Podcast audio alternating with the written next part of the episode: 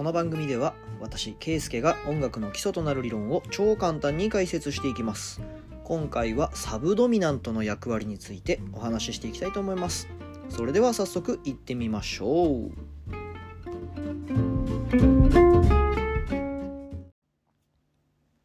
はい、えートニックドミナントと紹介してきましたが次はサブドミナントのご説明です。サブドミナントというのはトニックのように根幹にあるものでもなくて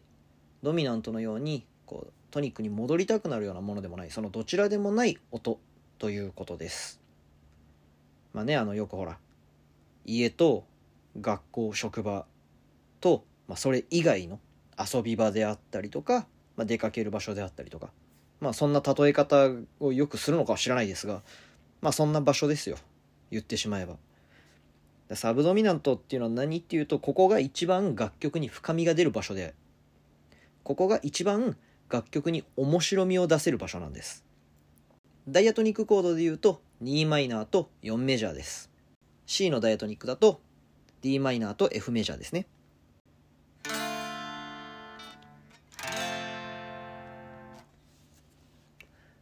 サブドミナントというのはトニックから向かうこともできますしドミナントから向かうこともできます。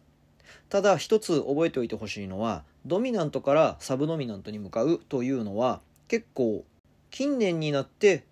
認められるようになってきたコード進行なんですね。まあ近年といってもビートルズ以降ぐらいなのでそのビートルズがこれを一般的になんか気持ち悪くないと思わせたと言われているんですけどそんなに歴史がないコード進行なので気持ち悪いと思う人は無理に使う必要はないと思います。サブドミナントというのはそのトニックとドミナントをどちらからも迎えるということでこれがあることによって楽曲の幅が一気に広がるというわけです。では実際に弾いてみましょう。少し分かりやすくするためにトニックからいきなりサブドミナントに行ってまたトニックに戻るというのをやってみたいと思います。キー C メジャーで1度4度1度。CFC と弾いてみます。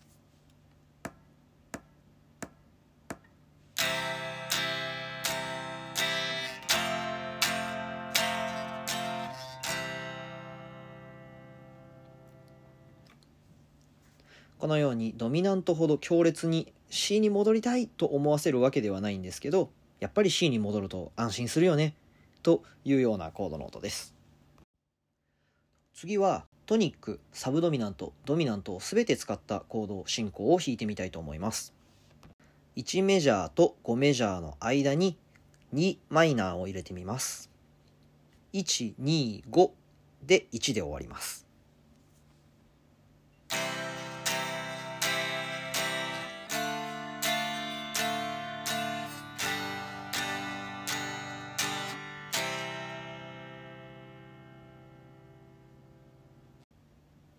トニックとドミナントだけでは出せない。なんとなくこう豊かな響きが聞こえたと思いますがその2マイナーサブドミナントを使うことで楽曲により華やかな彩りを持たせることができます。同じようにサブドミナントである4メジャー F の音を使ってみたいと思います。CFGC1451 の順で弾いてみたいと思います。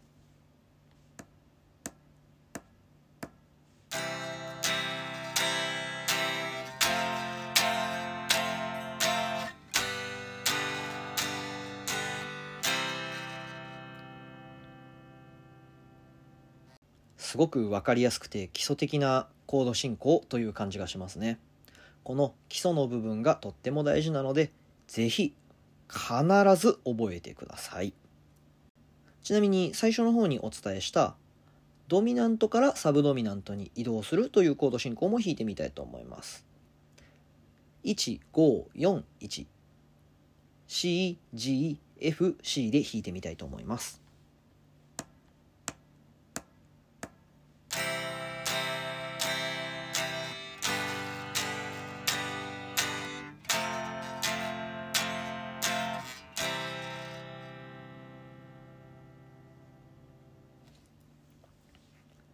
このようなコード進行になります。